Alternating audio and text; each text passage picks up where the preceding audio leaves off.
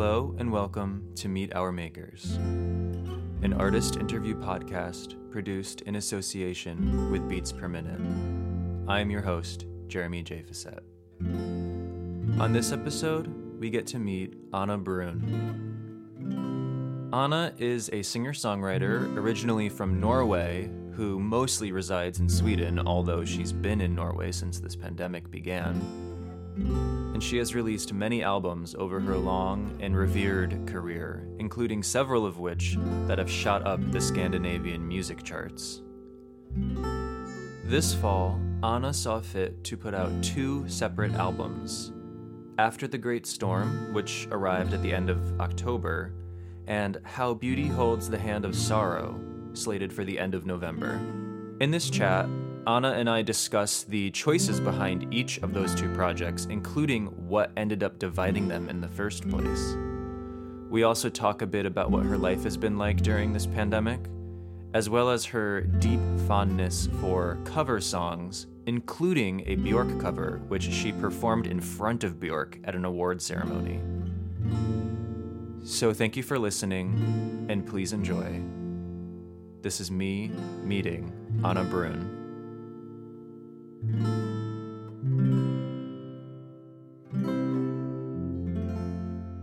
Um, well, thank you for uh, coming in. It's my pleasure. Where are you? I'm in Where? Connecticut, uh, right near New York. Um, Cool. where are you based these days? Uh, I usually live in Sweden. I've done that for almost 20, well, 20 years this fall, actually. Hmm. But uh, in the last um, uh, six months, I have been in Oslo, Norway. So you've been spending a lot of the pandemic there. Yeah, because Mm. I have my partner there, and and um, it felt uh, didn't feel good to not be together in this Right. time. So Yeah. So how have you how have you been? How have you been um, doing this on this very strange year? Well, I think the first couple of months were very scary uh, and kind of like, uh, I don't know, confusing. I guess we were. I I can. I can imagine everyone felt the same way. Like, kind of, what's going to happen? How long is this going to last? And then you almost get used to it somehow. hmm Uh, but I'm kind of at the moment. I think it's a bit scary again. You know, it's, Yeah. it's winter time coming, and I know we're kind of rounding a corner to yeah, to get things uh, not so great anymore. And but then I feel there's a few things that have been nice about it too, like just stopping everything and and, and get a chance to to feel how how life can be when the tempo is lower. Um, Right. Yeah. There's sort of like a quietness that comes with this that we might not have been afforded otherwise or wouldn't have even known to look for otherwise. exactly. Yeah. I think I think a lot of people have been feeling that way that it's sort of yes, it's obviously it's a crisis that I, we wish was not happening, but it does afford you time to be Yeah. introspective and and uh thoughtful. I think. Yeah, it does. it's uh, yeah, it is. Um, so you have two albums coming out. Um, were these completed before the pandemic? Yeah, they all of the songs except one on the second album was written before it all everything happened. And uh, but I finished the album during the pandemic, so uh, we had we had recorded all the big sessions with the big studio sessions. Um, but there were some additional recordings to do, like vocals and backing vocals and and uh, like mixing and mastering and all that stuff. So when I went to Oslo and uh, didn't go back to Stockholm, uh, we worked remotely and uh, um, mixed the songs uh, remotely and uh, also had a, a guy who worked in London for three of the songs. So everything was kind of online. Uh, that worked fine. Um, and also, which one thing that was good about it was that I I was quite I when I look back I was quite stressed in the months before and I, I didn't feel I had completely landed in all the recordings. There were a few songs that I weren't happy with and I didn't really know how to get there. Uh, and what happened was that when I had the time to sit in the the semi lockdown that we had and listen, I made some really important decisions. There were like three or four songs that I had produced, or we had produced like a bigger production, and and I never really thought we had nailed those songs. So what I did was that I recorded them again in more intimate uh, versions, and that's when they kind of landed. So from having 16 songs or 17 with a new song, uh, which I thought maybe wouldn't wouldn't that, that wouldn't all be on the album. I all of a sudden I had 18 songs, including a, an acoustic version of one of the other songs, and so, and it felt so natural that when I listened to them, it was they was so it was so natural that they were in two different rooms of music. So it just became a natural thing to split them up. Yeah, I was going to ask if that was so. That was not originally the intent. You, it was going to be one project, and then you decided to split them up kind of late in the game. Yeah, I was I was planning to make After the Great Storm, you know, a big mm-hmm. album with big production and beats and and kind of be ambitious about it. But the songs didn't let me do that because uh, they said, "Oh no, I don't. I want to be a whisper. I don't want to be." Uh, I don't. I don't want to be a '90s song. I want to be a whisper. Did you so, say? Did you say a '90s song? Yeah, that's so interesting because I was yeah. thinking the same thing when I was listening to it, and I thought I was. Yeah. I thought I was maybe a little bit crazy, but I guess no, not. it's true. A lot of inspiration comes from the music I listened to in the '90s, like mm-hmm. Massive Attack and uh, DJ Shadow and all these like crossover jazz electronica stuff that was I don't know which which year you're born, but from '95 to, to 2000. I was born in '93, fun... so yeah. Okay, I'm a bit older than you then, but when you were very tiny, I was at the dance clubs in yeah. Europe. so um, so I'm kind of I've I've kind of um, I went back to listen to that and also combination with the music from the 2010s, like lots of great hip hop sounds and and uh, just being inspired by the soundscape of like Kendrick Lamar and Anderson .Paak and mm. Sir S I. How do you say it? Do you say Sir S I R? What I would. yeah, Sir? I guess so. yeah, uh, and um, and also James Blake. Mm-hmm. Um, like modern, like music from today. So a mix of that. I wanted to make a, a hybrid of, of the things that I love, um, the sounds that I love, and try to bring that into my own music. Because it's it's um, this this After the Great Storm album. If I talk about that only, it's it very much reflects my own taste in music. Maybe mm-hmm. more than any of my albums before. Yeah, it's so, definitely. I noticed um, the the the first album of yours that I feel like consistently is quite kind of like you said, quite a large production. Um, it kind of rocks even at times, and I feel like that's not always something that you've done, or at least not done often. Um, so I yeah, I did kind of no. notice that kind of big production quality, lots of synths, lots of percussion, um, kind of almost anthemic in a yeah. way. It's very much similar to what I've been doing on stage in the last mm-hmm. three four years so i think that's also one of the reasons why this became what it became because right. i've had this really long tour after when i'm free we toured for three four years and did oh wow like really like big band tours with seven people on stage and i think my sound kind of expanded from that yeah, and we should say so. We've been talking about After the Great Storm, which is out actually in a few days because we're recording on October 26th, mm-hmm. and this comes out on October 30th. The other album, which I have heard, um, is quite different. Um, yes. How Beauty Holds the Hand of Sorrow. That's out November 27th. Yeah. Um, and I did, I noticed um, something I actually had not noticed about your work in the past um, somehow, but you release on your own label, um, yeah. Balloon Ranger. And it seems like you've done that since 2011 with It All Starts With One, I think. I've actually been indie since the beginning. Oh, okay. Uh, but I changed the name of the label. Oh, that's uh, probably somewhere, somewhere in mid 2000s. Oh, okay. It was just because another friend had the same, and we wanted to just separate it right. financially. So, so um, what does it um, what does it mean to you to be so um, independent with your label? Have you ever? So you've never released on another label?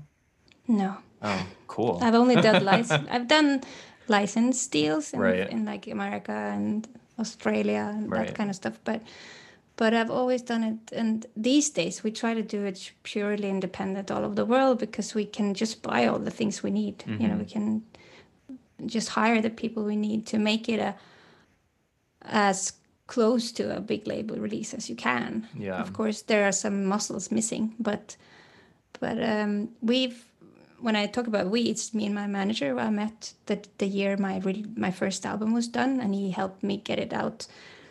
Um, and uh, he he got me the distrib- my first distribution deal, and it was through an, a record label that was called V2 Records, which which actually from a very small ambitious uh, thought that I wanted to have an album, a real album uh, that would be in a store.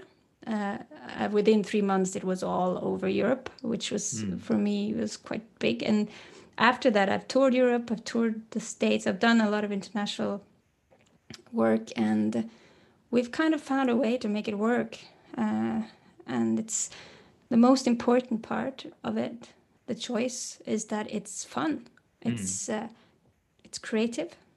We can we can do anything we want as long as we have the budget, and we can make decisions. You know, within an hour. We don't have to ask anyone. Right. We don't have to wait for schedules. We don't have to wait to fit in the PR schedule of the, the company. Yeah, I was gonna say I- that I- yeah. independence must be very nice. Uh, for me creative creatively it's been amazing because i think that has that's one of the keys for me that how much i've ex, uh, expanded my sound how much i've dared to challenge myself and and kind of I, I think i've done a lot of things released a lot of things that i don't think a big label would let me do. So um, i feel i have a very playful situation. Yeah, I would, Which is amazing. say so. Yeah, even in the fact that you have two albums coming out in one year, there are you know so many artists who would not be afforded that by their labels, exactly. And you're also releasing them basically one month apart as opposed to kind of Yeah. as one combined thing. I was I was wondering why are why aren't you releasing them on the same day? Are you trying to give people like time with the first one? Yeah. Because, you know, because the After the Great Storm album is the big project. It's the it's me trying to to expand. It's me trying to uh, be brave and and um, let people know that I'm moving forward somehow. Um, the singer songwriter part of me that is on the high the other the second album is something I will always do, and I will always refine it. It's always going to be a part of my music, and uh, that is something I know my fans will like. Probably because they usually do like my soft soft side, uh, and I'm very proud of those songs too because they are. I think they are the best work I've done in those like kind of that kind of genre in many ways. Um, so, so it was part because I don't think my attention span lasts for 90 minutes anymore. Uh, it would be 90 minutes to to release them on the same day, and I love listening to albums, but I never really get past number eight or nine. you know, it's a there's always something going on. Someone mm-hmm. calls you, or you, you you get an email, or you know, you just the only place I can listen to music for hours is in a car when I drive for mm-hmm. far. So, so and also just like kind of adapting the playlist thought, just like just step into this playlist and stay there.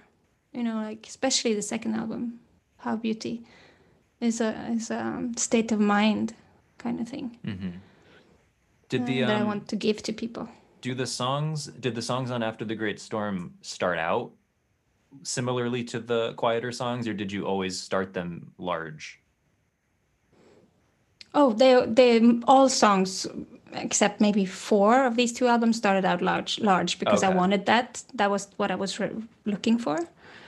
But uh, then I just had to strip down a few of them. Right. So because I wanted to try to fit them in a bigger production. But the, the two to the two albums fit together lyrically, so Oh, okay. that uh, that's also the reason why I released them in the, the same year and the same. right. So they, they they link up a little bit. Yeah. Yeah. Um, you did also another thing that I feel like a lot of artists on bigger labels or other labels don't get to do. You put out, I think, seven singles from I these two albums. nine. Is it nine? I know. I felt like I, I felt like I couldn't I- keep up. I- it seemed like every week there was an yeah, yeah. Ane Brun Yeah, song. um, Every third week, actually, was every our third plan. week. Okay. But then we had some, we had a little bit longer spaces in the summer. But th- it was an experiment, and it's it was funny because I talked to my British PR uh, person, and he was kind of just like, when I when I first heard you were doing that, I thought you were mad, like crazy. you know, I don't know how that's gonna work, and uh, we just felt like trying it because we made we try to make made make every release interesting in its own way like make videos and and write about it. And i was trying to make content around it and just kind of see if i could give the songs a chance to get that space that they they want. And quite a lot of the songs especially on after the great storm are quite they have a lot of information uh, and there's a lot of de- details and Mhm. so I thought I thought it was interesting to see if I could get my fans to come with me on this journey, and and it has been for me very rewarding, and I have really good feedback from people, and also I can see my my following is growing on Spotify and on streaming and, and I can on, on Instagram everything's just kind of growing through the year. So somehow it's uh, been good I think. Well, in a way, it's sort of um, that approach is sort of like tailor made to this moment because not only are people home a lot more this year than they would have been and have a lot more space and time in their lives than they would have. So you're giving people these songs kind of throughout the year to kind of, you know, they they they check in every now and then. But also for better or worse, you know, the format of the album has been sort of encroached upon over the past few years by singles and streaming and mixtapes and playlists. So by doing this, you're kind of you're you're like leaving uh, little crumbs for the people who typically would only do that, but then they all lead up to this larger project. And even though you, I mean, you release nine, you say nine singles, there are what in total? You said 17 songs? 18, 18 including songs? one acoustic version. Right the the the after the i mean the um don't run and cry. Don't hide and cry sorry. Yeah. um so that's a lot of songs to release as singles but then you also have a lot more that are still surprises for people. So Yeah. it's not like you spoiled the whole album or anything. No. Um and i also noticed you did a few i think you did a few um like listening parties online where you would actually go yourself and check in with people who were listening. What was that yeah, like? that was that was amazing. I I came up with it in the beginning of the pandemic because I was just thinking, what am I going to do to get this music out, and just kind of figuring out what to. I felt like I have to be creative, and I think the DIY side of me just kind of woke up. I was like, okay, what am I going to do? Like how, what I did from the start when I started my label. Um, just okay so i invited fans into one of those conference platforms like not zoom but a norwegian one called whereby and you could you could just log in and i would be there and there were up to 50 people in the room and ha- about 12 was on camera uh, and i invited people to come in and i would play the new single for them or the video and we could watch it together and listen it to it together. And I even made a video of one of those because I taped the screen with everyone's uh, permission. I taped the screen while they were talking and listening to the music, and it's really beautiful video from for the the song Trust. You can find it on my YouTube. You can kind of see the whole atmosphere of the, that meeting because that was this was like in the peak of the lockdown where people were really not going outside at all and so there were people from you know central italy there were people from indonesia australia new york los angeles london holland all over europe south america and everyone was in this room and everyone was in the same situation and mm. it was it was very very special and real in a way. And I had these amazing chats with people. We talked about everything. And also just those kind of meetings with fans that I don't get to do so much because when I'm on tour, I don't do meet and greets after the show because I'm exhausted and I'm also worried about getting a cold, you know, that kind of stuff. So I'm kind of like, um, I don't do those meet and greets so much, but this was just amazing to be able to connect in this way. Uh, so I did that a few times, and uh, I really think I'm going to try to con- continue doing that in the future as well because it's a it's a good way to um, to see who who's listening to me. Yeah. Kind of see what kind of people are out there. Yeah, I'm I'm curious about things like like this that seem to be so born out of this um, quarantine and sort of that that sort of seeking out human connection. I'm so curious to see which mm. which of these methods are going to continue. How many people are going to continue yeah. them? Because some of them have been quite cathartic and quite beautiful. I think it's. I think that the the connection is the key word. That if you can do a digital meeting and feel connected, really feel connected, if it's made in that way, I think it definitely can be a worthwhile space to bring into uh, a post-pandemic world. Where, whenever that is. Yeah. it kind of reminds me a little bit of um, something else that I had never seen someone do. Uh, the thing that um, Jens Lekman did this year, um, mm. where he would like call random randomly Skype call fans wow. and like sing them a song and then move on to the next one and sing them a song That's like amazing. one person concerts like just these these sort of um, creative ways to connect again because mm-hmm. so many people especially musicians who are so used to being on the road aren't getting that so much right now so yeah. it's, it's been really interesting to see the, the ways that people go about it i think it's really symptomatic of of what we feel as musicians that at least if I speak for myself, the the whole playing music for people is it's like that is kind of the way that the music comes alive, and that's how how you feel that you can identify as a musician. It's, it's when you play for people, or mm-hmm. if you if you get out there, and um, um, I think it's something we need to oh, definitely. keep doing things. You know. And you are, and you mentioned you toured three or four years after When I'm Free. So you you are a pretty ambitious tour touring musician. So when do you like? How are you feeling about touring right now? And, and do you have any sort of um, inclination to do online concerts, or are you are you kind of looking elsewhere? Well, I, I had a big tour in the fall that we just uh, moved to next year. Oh, okay. Um, so we'll see what happens. Uh, I'm gonna stay low for a while and see what happens and because because of politics that you can't you know they're going to sell tickets and i can't do another show before right. that but but um i've done like a couple of acoustic things on on that like the listening room that i've and all these kind of things that's been lovely but i haven't really done a, a public big live stream and it's it's something I'm kind of curious of how we should do those gigs that makes people focus on it. Um, it's going to be interesting to see the the Billie Eilish thing that she just didn't see what that was, and oh yeah, me people are recreating it all the time and see what it can develop into. Um, and will people sit down and watch live streams when this is over?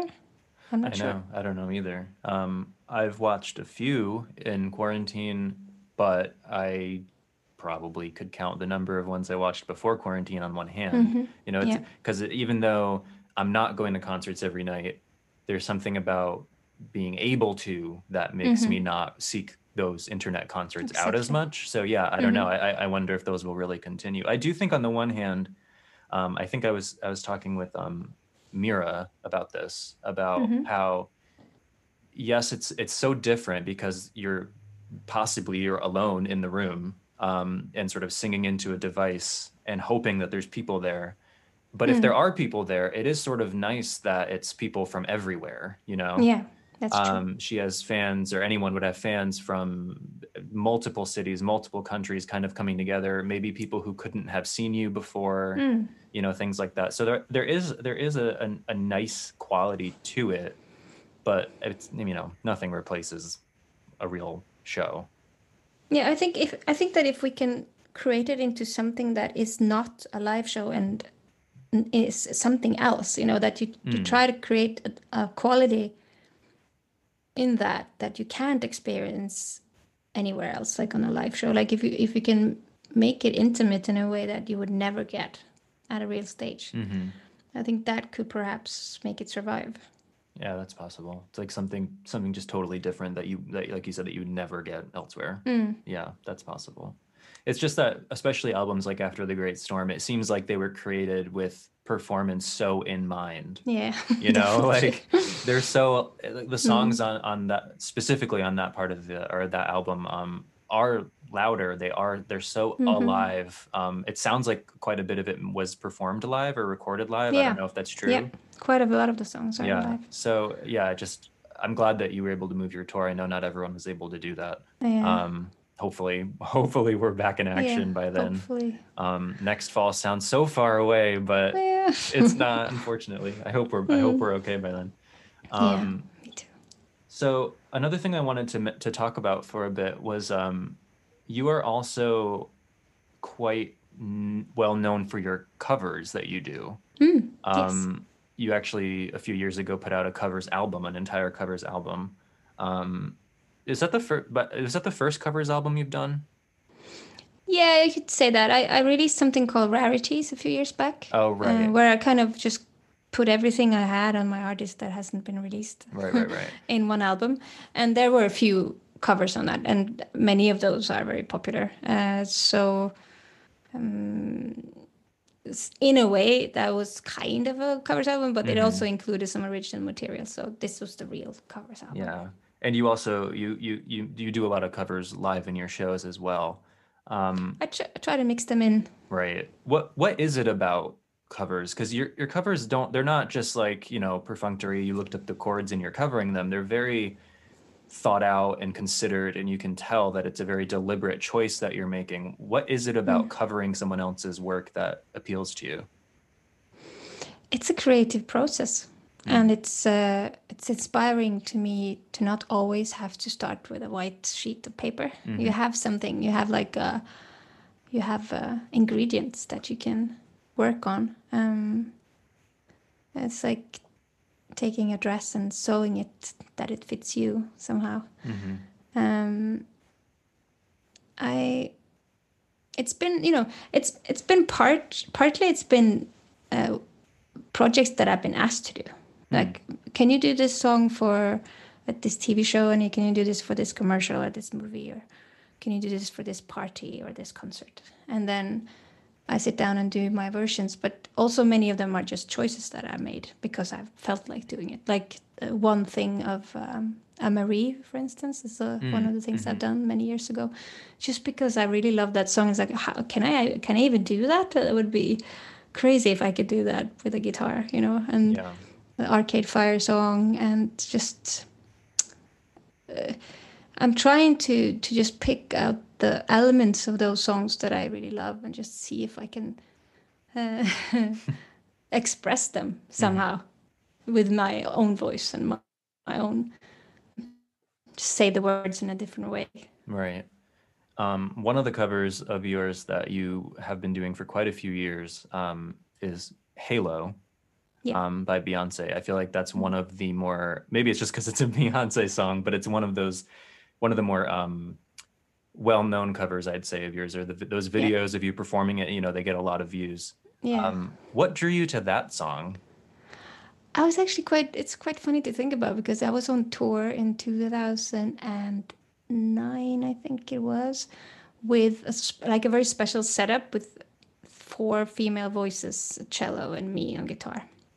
So we had a lot of like backing vocals and harmonies, and we we used to sing that one like when we were warming up backstage, like the original version, just for fun. Uh, and then um, I remember I was going to record a Eurythmics cover for uh, Amnesty project. Ooh. And did, you then ever, did you ever do that yeah, yeah, I did that too. It's it's out there. oh which Uh, eurythmic song is that Uh, it's all right, baby's coming Oh, back. I didn't even know that was. I have to look that up. Uh, and then uh, uh, me and the cellist Linnea Olsson, we were in the studio and I said, "Can we just try to make a version of Halo? Wouldn't that be fun?" You know, that kind of. It was just like for fun. And then we put that in on the hard drive, and it was there for a while. And then when we were doing the rarities album, we just kind of me and my manager said, it is quite cool that version. Let's just release it." You know, and now it's fifty plus million views or Mm-hmm. streams. So uh, it's a good example of how having fun can be a good thing. yeah, and I mean that that version of it, it doesn't sound like something that was just off the cuff. You know, it sounds pretty considered. Yeah, it, it felt it's a lot of credit to Linnea there who, who created that beautiful atmosphere with her cello. Do you know if Beyonce's So- ever heard it? Well, I don't really know, but it was it was has been synced to this uh, this Hollywood teen film, which was called If I Stay, Oh yeah, yeah. and for that to be accepted, it had to go through them. Mm-hmm. So, but probably you know probably it's just her her publisher who takes care of that. I don't really even want to dare to think about that she's heard it. I know. There's, So- it's, it's like the this like untouchable like force. Yeah. You know? yeah. Um, another one of yours that I I like quite a bit that I, is a video I watch quite often if I'm you know going down a live footage rabbit hole on Mm-hmm. YouTube is um your Bjork cover Yeah. Jóga which you Mm. actually performed in front of her. Mm-hmm. What did. was that the experience scariest like? thing. I can't even fathom that. Oh my god, I was so scared. Were you in? Were you asked to do that? Yeah, that was um, a Polar Prize. It's Polar Music Prize. It's a Swedish uh, music award uh, where they give it to to inspiring artists. And Björk was the artist that year, and the production asked me if I could do that song.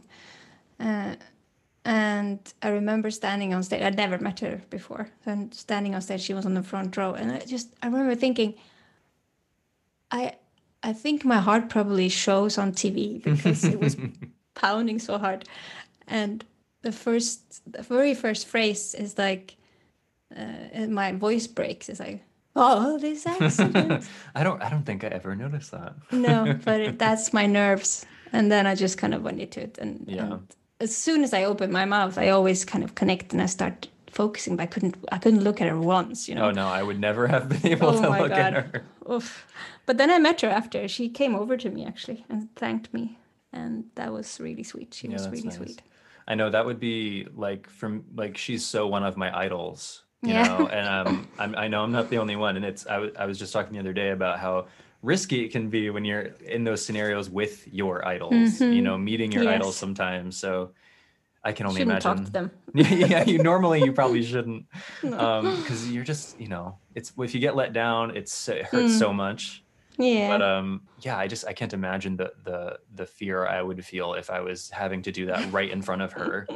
Um, it makes me think. I I also always watch. I don't know if you've ever seen um, First Aid Kit performing the Emmylou song for Emmylou Mm-hmm. yeah, Harris. that's a beautiful. That video is so sweet. It makes me want to cry, and she's crying, and I'm just like, I, Yeah, it's it's like so another beautiful. instance where I like I couldn't even imagine. They're so composed. I Mhm. can't imagine. They're such pros. I know, and they're so young. Yeah.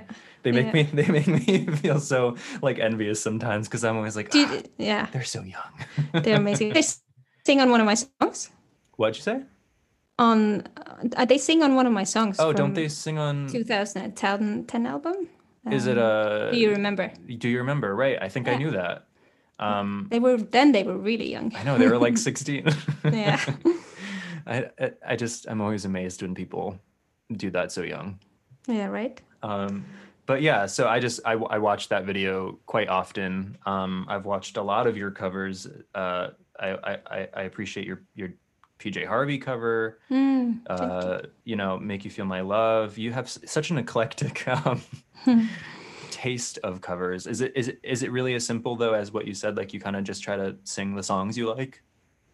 yeah, somehow sometimes I I dig into them because it's fun. Like uh, Mm-hmm. I want to know what love is, for instance. Mm. It's just like okay, what can this be done in a different way? Because there's that's such a there's a desperation in that that I really connect to, and it's kind of it can fit into my repertoire quite quickly if I just took the lyrics like from from earlier albums like Mm. about longing for love and all that stuff. Uh, so I was kind of thinking maybe I should try to. Is it possible to put this in a different room? And um, so it's a bit of like a challenge, and sometimes it works and sometimes it doesn't. But um, it's fun when it does. Um, so before we go, I wanted to ask, um, since we've been in quarantine, has there been uh, any music or film or writing that's been sort of keeping you afloat these days?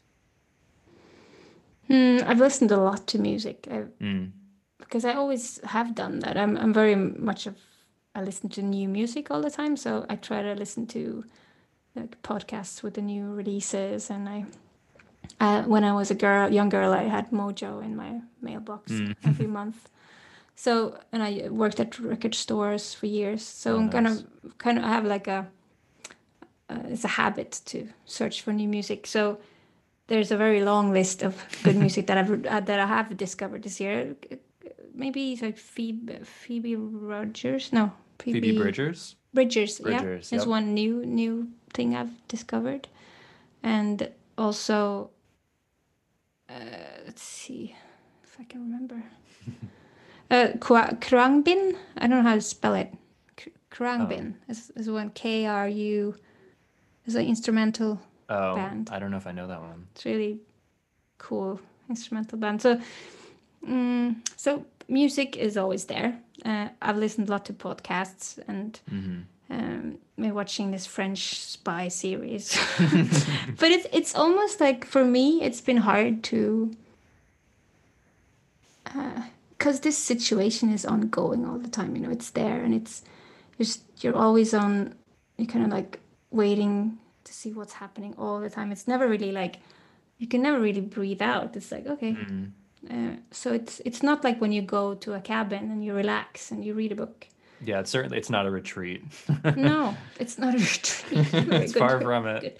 Well, well said.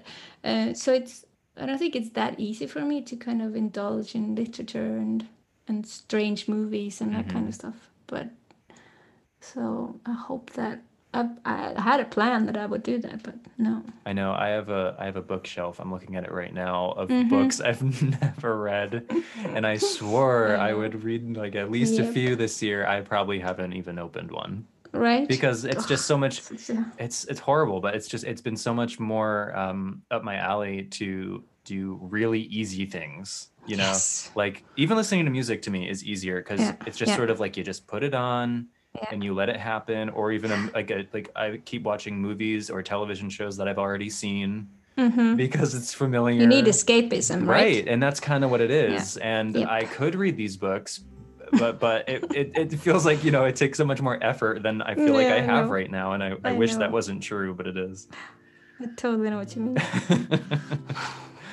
well Just- thank just thank you admit it. yeah I know that's what I'm doing I'm trying to admit it to Yeah. myself Mhm. um thank you so much for talking to me Ane um, Same, Jeremy. The two albums are called After the Great Storm, which by the time this comes out will already be out. And Mhm. um, How Beauty Holds the Hand of Sorrow is out November 27th. Um, they're both really lovely records, and I really appreciated you taking a little bit of time to chat with me about them today. It's my pleasure. Thank you. Take care. Thank you so much. Take care. Bye bye. Good luck next week. Thank you. Thank you.